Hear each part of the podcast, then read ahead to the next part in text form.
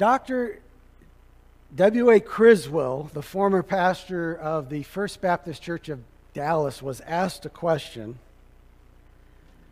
Will we know each other in heaven? And he said, You won't really know each other until you get to heaven. Profound. You may think you know people down here, but you really aren't going to know until we get to heaven. And last week I began a series on the 23rd Psalm, The Lord is my shepherd. And uh, I'm going to finish it today. Last week I talked about death and how we are not to be afraid of death. All right? In fact, as a believer in Jesus Christ, death is a gift to a Christian. Because through death, we get to enter into heaven. All right? And so we don't think, I've, I've done a lot of funerals as a pastor, and I've done some funerals for people who were not believers, and I've heard them wail and wail and cry with there being no hope. But we have hope. All right, we have hope. And I talked a little bit about COVID 19, and I said, even though, you know, it's real, it's a man made virus, uh, we don't need to fear it. All right, now we need to be wise and use common sense and social distance and use masks. And the church, we've been doing our best. Like I mentioned, these air purifiers, and we're going to continue to do our best. And, but we don't need to fear death. We don't need to do that. But today I want to talk about the other aspect of death, and that's the best part of death is heaven. And I've entitled this message Hope for Tomorrow. And when you talk about hope, the Bible hope is different from American hope. American hope is a wish, like, gee, Pastor, it's pretty cold outside. I hope it warms up. I'm wishing it warm. That is not the Bible hope. Okay? The Bible hope is a fact. It's a fact. Heaven is a fact. Do you know what the blessed hope is? It's the return of Jesus Christ. It's a fact. He's going to come. Why is he going to come? Because at the last days, the church is finally going to realize that mankind, mankind cannot govern us. And we're really going to start praying what the Bible says pray for the second coming of Christ. All right? Mankind is trying to govern us, but they just can't govern us. And Jesus is going to come back and he's going to take over the kingdoms of this world. But let's turn to Psalm 23, and we're going to read. You probably have heard this psalm, it's quoted a lot in Scripture. Let's go to the New King James Version, Janelle. And uh, I'll have you stand, and we're going to just say it out loud together. It's a beautiful psalm. And uh, say it with me, would you? The Lord is my shepherd, I shall not want. He makes me lie down in green pastures. He leads me beside the still waters. He restores my soul. He leads me in the paths of righteousness for his name's sake. Yea, though I walk through the valley of the shadow of death, I will fear no evil for you are with me. Your rod and your staff, they comfort me. You prepare a table before me in the presence of my enemies. You anoint my head with oil. My cup runs over. Surely goodness and mercy shall follow me all the days of my life and I will dwell in the house of the Lord forever and ever. And just in case you don't know what the house of the Lord is, it's heaven. And sometimes it's heaven on earth, like right here, the house of the Lord. That's why Jesus said, You pray, Thy kingdom come, your will be done on earth as it is in. We pray it down. We pray it down. So let's pray right now. Father, in Jesus' name.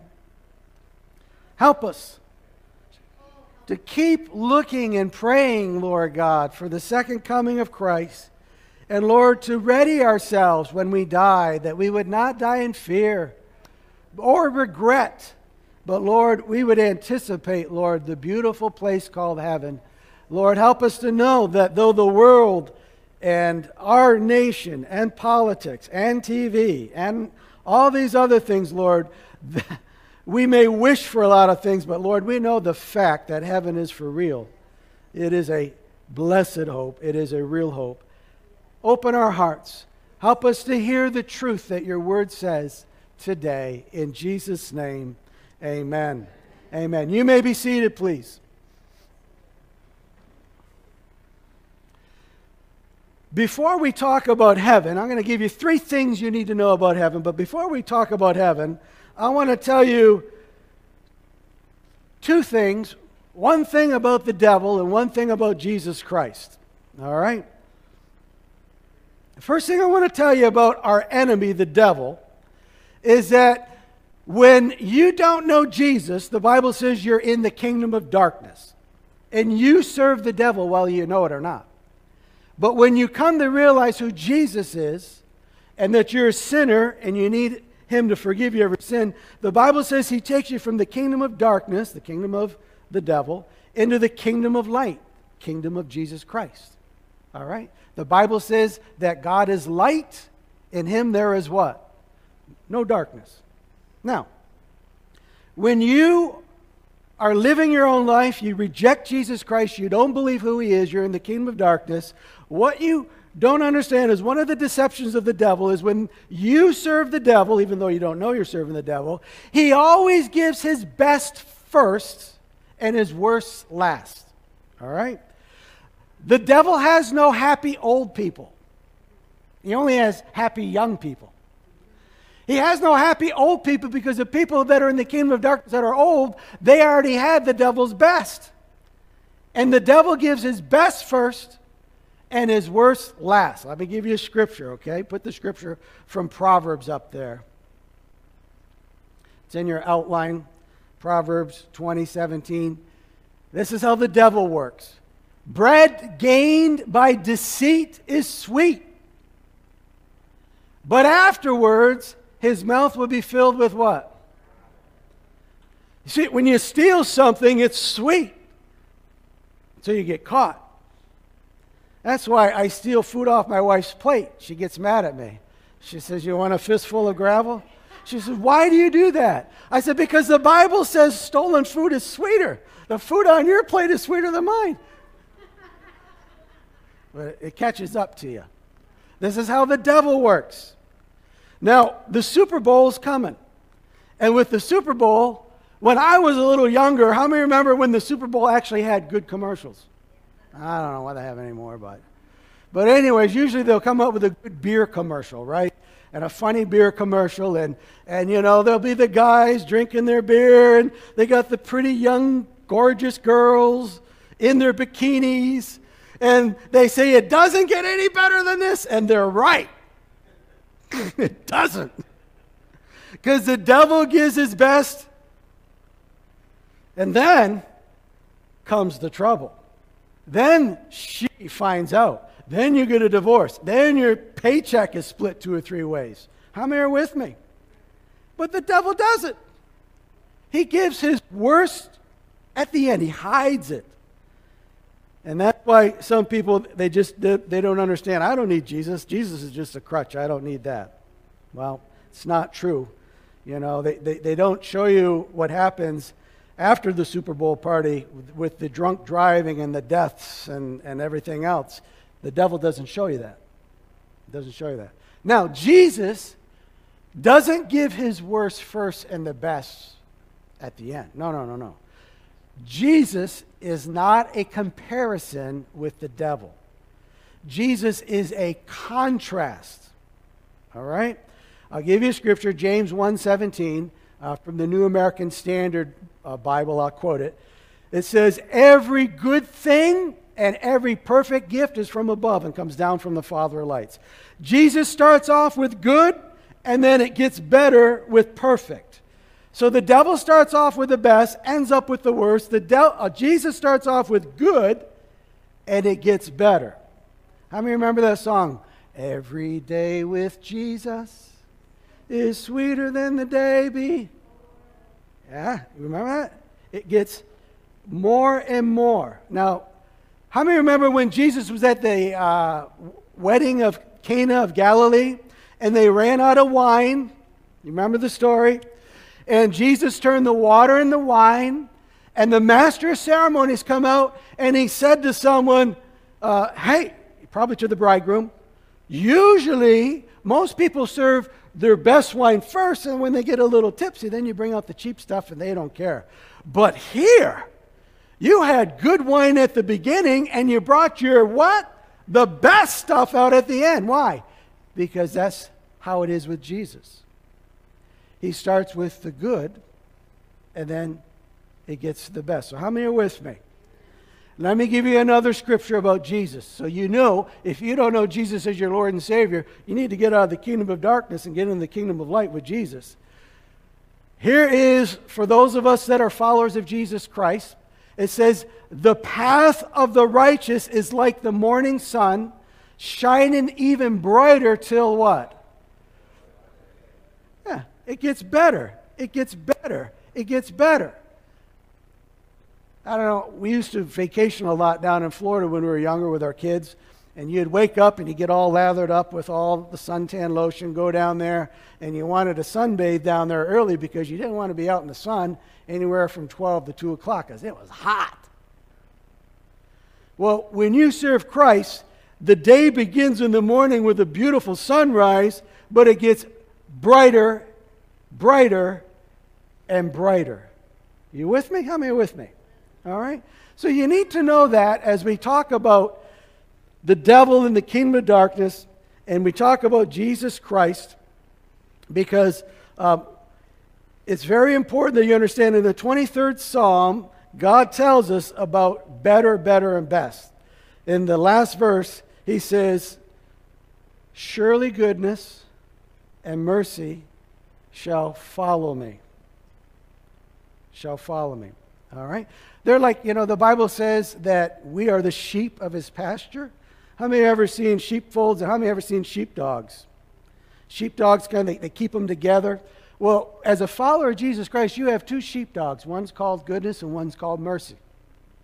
And when you start doing some unwise things and you get a little close to the edge, one of those sheepdogs called goodness chases you back from the edge and brings you back into the sheepfold. All right? And when you go through a difficult time, and we all go through difficult times in life, do we not? Jesus never promised you won't have trouble in this world. When you go through difficult time, you need mercy. And the sheepdog mercy will come. Uh, reminds me of a story.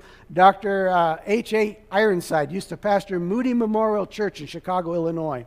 And he had a, a single lady, never married, and she was very lonely. And she came into the pastor's office and she says, Doctor, uh, Ironside, I have to talk to you. And he says, What's wrong? He says, Well, I have these two guys. They follow me around everywhere I go. They follow me to the grocery store. They follow me, you know, on the streetcar. And when I go home, they're all, well, he says, Did you go to the police? And I said, Yeah, but the police said that I'm crazy. I'm just imagining. There's no one there. And so the pastor said, Wait a minute. You said there's two guys. Yeah. And they follow you everywhere you go. Yeah. Well, you're a blessed woman, the pastor said. Don't you know those are David's friends? David who? King David. He said, Everywhere you go, goodness and mercy are going to follow you. You don't need to be afraid of them. They're getting you the good deals in the grocery store. When you get on the streetcar, they're giving you mercy so you don't get hit by a car. She goes, I never thought of that, Pastor. The next week she came to church. She said, You were right. I, I, I don't need to be afraid of them. Well, come on now, Pastor. Wasn't that a little mean of the pastor telling them those two guys were goodness and mercy? Well, what do you want him to say? They're two little demons following around to scare her? Oh, of course not. Of course not. Goodness and mercy is what Jesus gives us when we come to know him as our Savior, and it gets better and better and better. Very important we understand that. Now, when you get to heaven, there's going to be three miracles that you're going to experience when you get to heaven. I'm going to prepare you, okay? The first miracle when you get to heaven, you're going to be shocked at who made it. You're going to say, Oh my gosh, you made it, Dan? I didn't think you would make it. You're going to be shocked. Who's there? You're just going to be, Oh my gosh, I never thought they'd make it. Then the, the next miracle will be the ones that aren't there. And you're going to, Oh my gosh, they came to church all the time. I thought they were so spiritual. Where are they? They didn't make it. That's going to be the miracle. But the greatest miracle is the third miracle is when someone comes up to you and said, "You made it." You don't know how hard I prayed for you to make it, and you made it. I, am just so shocked. Oh, the goodness of God and the mercy of God. I never thought you would make it, and you made it. And you're going to go, Hallelujah, I made it. I made it. It's going to be a wonderful place. Put the next scripture up there Heaven. All right. The next scripture, Psalm 23 6. Uh, the one after that, please. And I will dwell in the house of the Lord forever. You see, when you understand the relationship of coming to know Jesus as your Savior, His Holy Spirit takes up residence in your heart and there's only two things on this earth that are eternal no beginning, no end. This is one of them, the Word of God. The other one is the third person of the Godhead, the Holy Spirit. He t- comes into your heart, and you have a little heaven in your heart when you receive Christ, and then you dwell with Him forever. It's beautiful. It really is. So let me tell you three things about heaven from our text today. All right. Number one, the first thing you need to know about heaven it's a present place, it exists. It exists today. All right, very important. David said, And I shall dwell in the house of the Lord forever. It's real.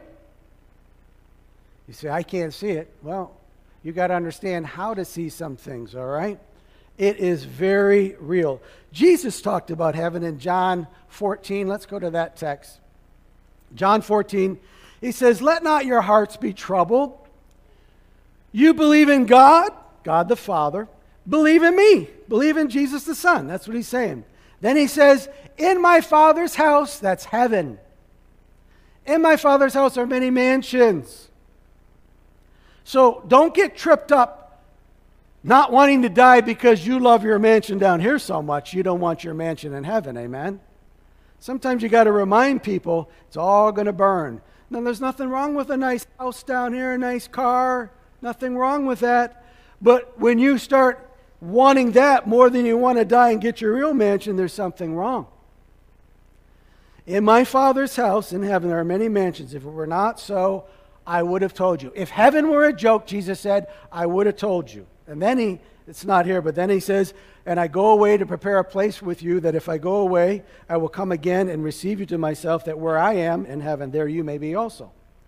He's building a, he's building a mansion for you. And what was Jesus before he went into the ministry? A carpenter. So, how many know he's going to do a good job building your mansion, right? And how many know he's been at it for 2,000 years? That's right.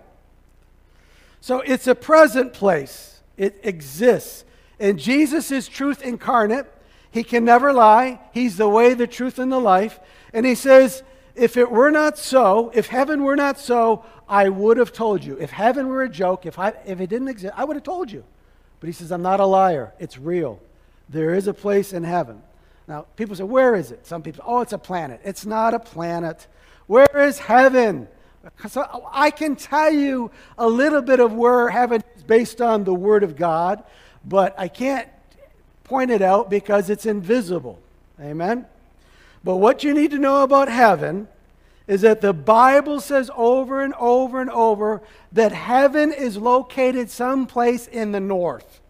Did you know that? Let me give you some scriptures. You don't believe the pastor because you like his preaching. You believe me because the word that I teach. Before Lucifer was kicked out of heaven and became the devil, right? Before Lucifer became Satan, he was in heaven. And when he tried to kick God out of heaven, which was pretty stupid, he said, Lucifer said in his heart, I will ascend into heaven.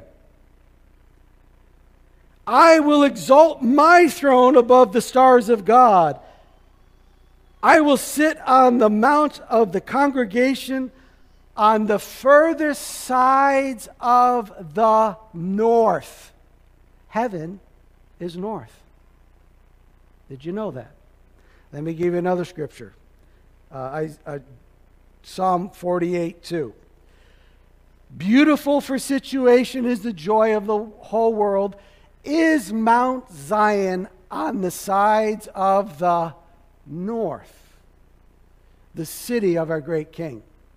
Let me give you another scripture. Janelle, put another one up there.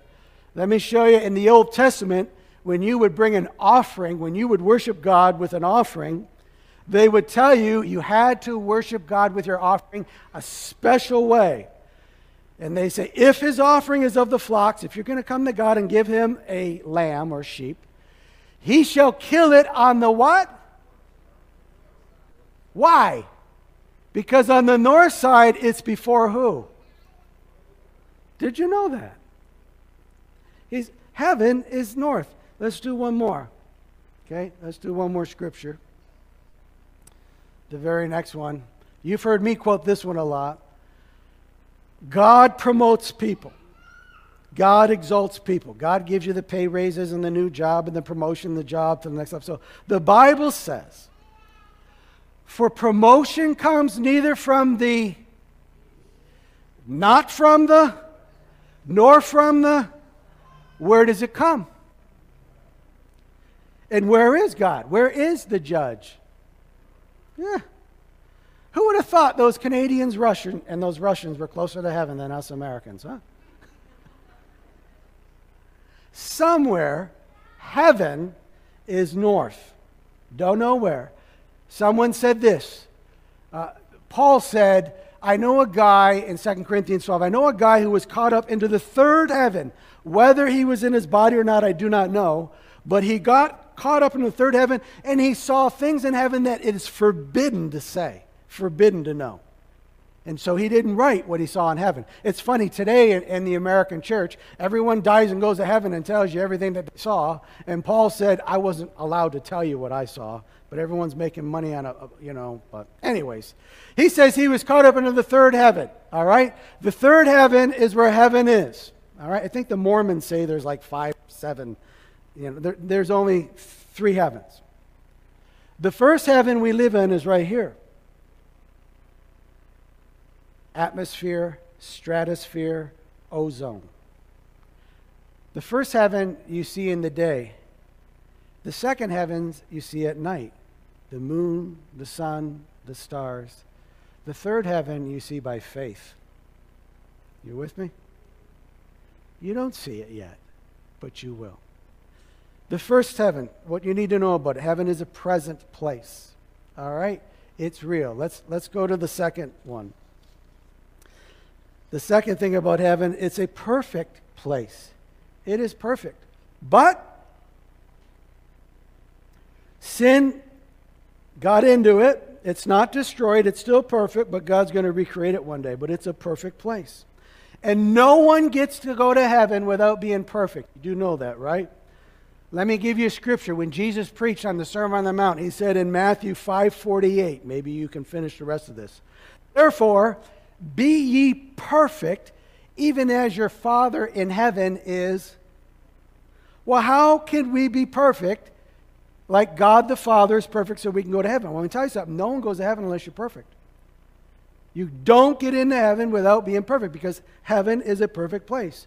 So you need someone who will come down here and live a perfect life, die on the cross, shed sinless blood, perfect blood, Put your faith in that person.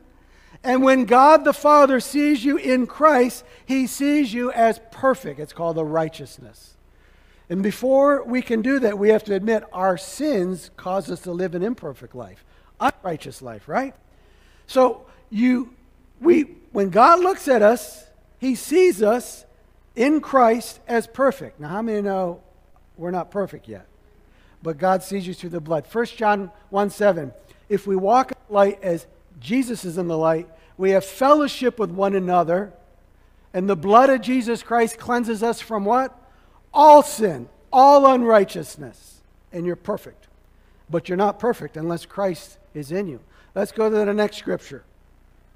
The next scripture. Another thing about this perfect place, heaven. And God shall wipe away all tears from their eyes, and there shall be no more what? Neither sorrow, nor crying, nor pain, for the former things have what? Isn't that going to be nice? All right? It's going to be beautiful. Down here, there's pain, there's death, there's crying, there's tears, there's heartache, there's premature death, there's just so many terrible things that can happen down here. But when we get to heaven, God's going to change it. And you know why He changes it? Because of what His Son Jesus Christ did for you and for me, because He loves you. John 3:16 For God so loved the world that he gave his only begotten son that whosoever shall believe in him will not perish in their unrighteousness but have everlasting life. You can become perfect in Christ Jesus by your faith in him. Amen. People say, well, what are we going to, you know, what's it going to be like, Pastor? You know, what's heaven going to be? It's a perfect place. We're going to have perfect food? Yes, we're going to have perfect food up there. You Italians are going to have Italian food. Chinese are going to have Chinese, Czech food, Canadian food. I was talking to, uh, uh, the, the, yesterday at the food pantry, uh, I was, we talked about Carvel ice cream. you think there'll be Carvel ice cream up there? What, what do you think? Erica goes, I hope so. I work there. We're going to have Carvel ice cream. Listen, if Carvel ice cream is what you love and you know God loves you, how many know there'll be Carvel ice cream up there?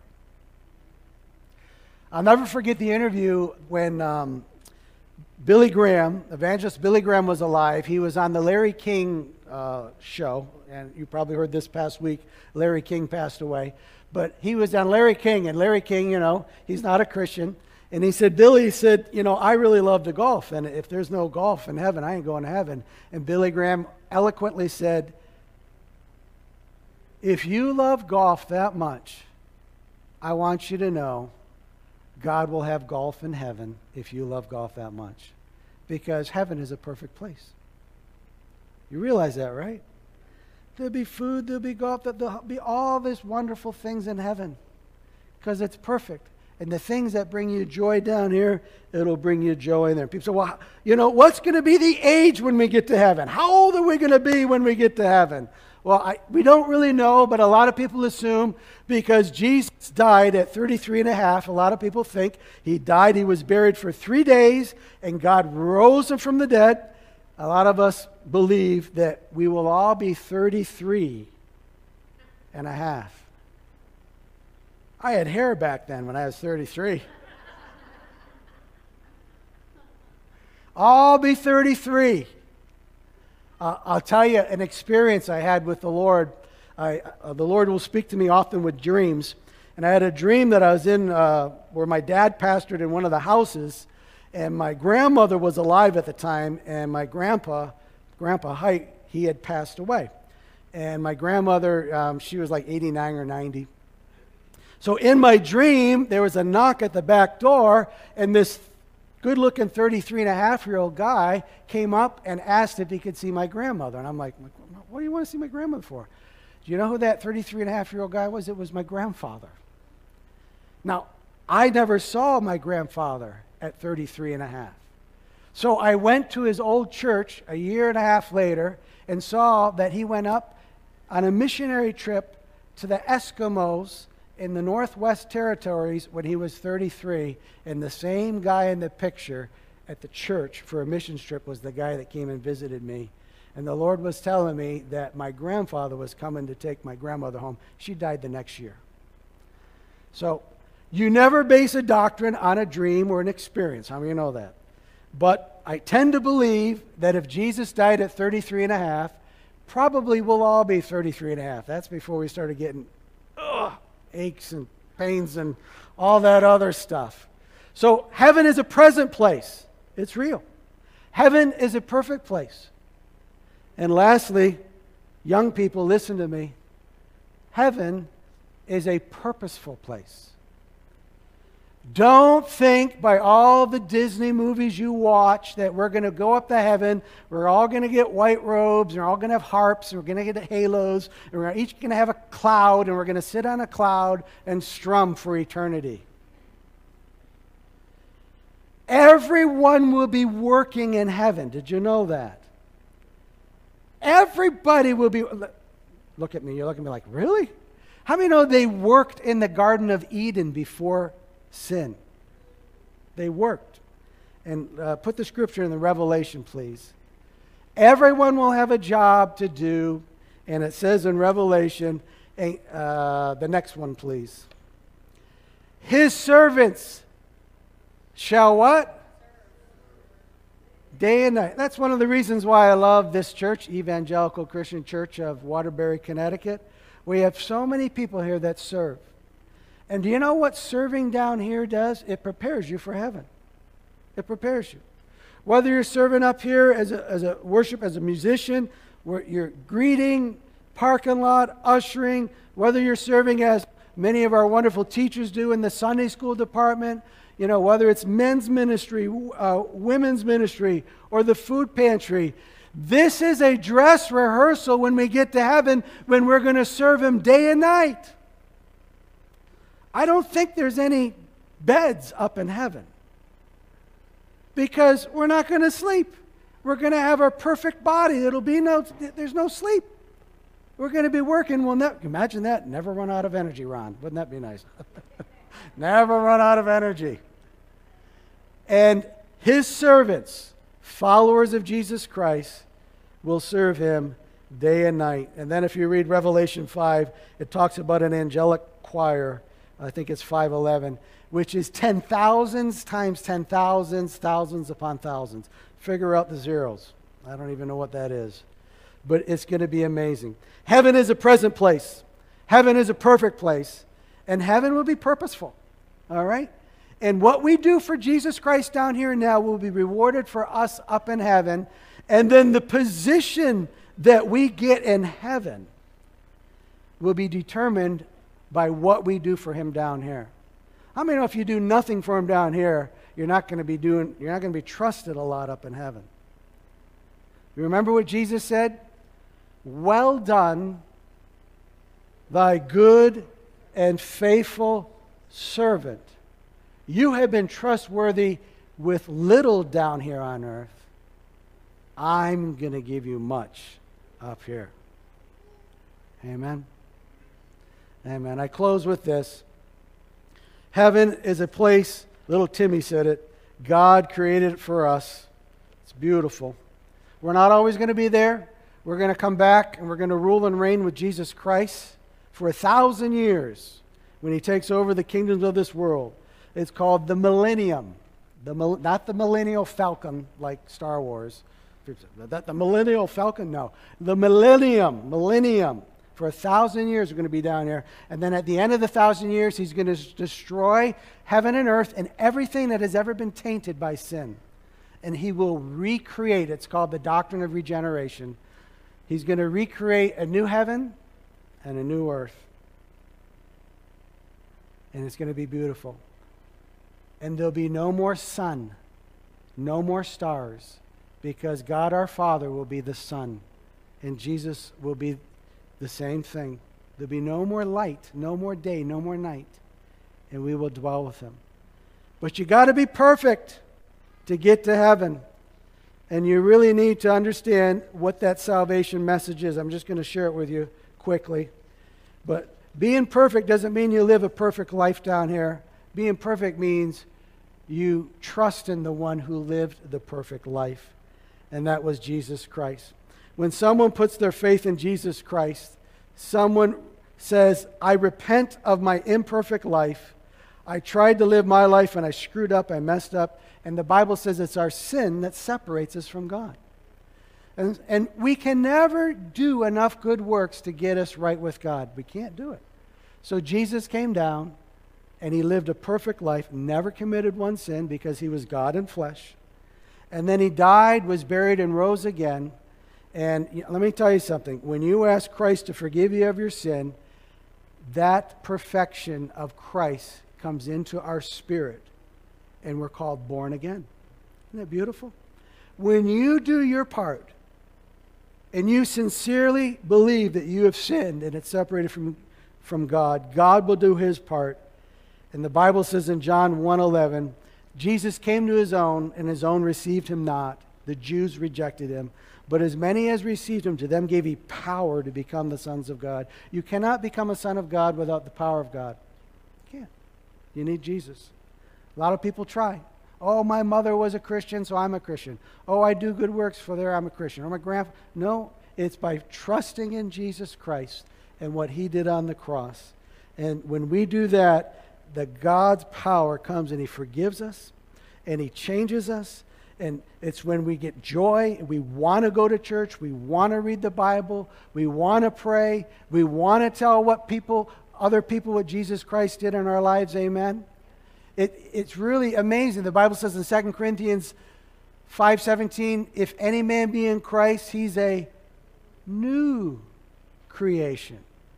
Old things are passed away. He begins to heal up those old things. And you can become that if you repent of your sins. That's the key. He breaks the bondage. He doesn't heal up everything overnight, but he starts with something good and it gets better and better.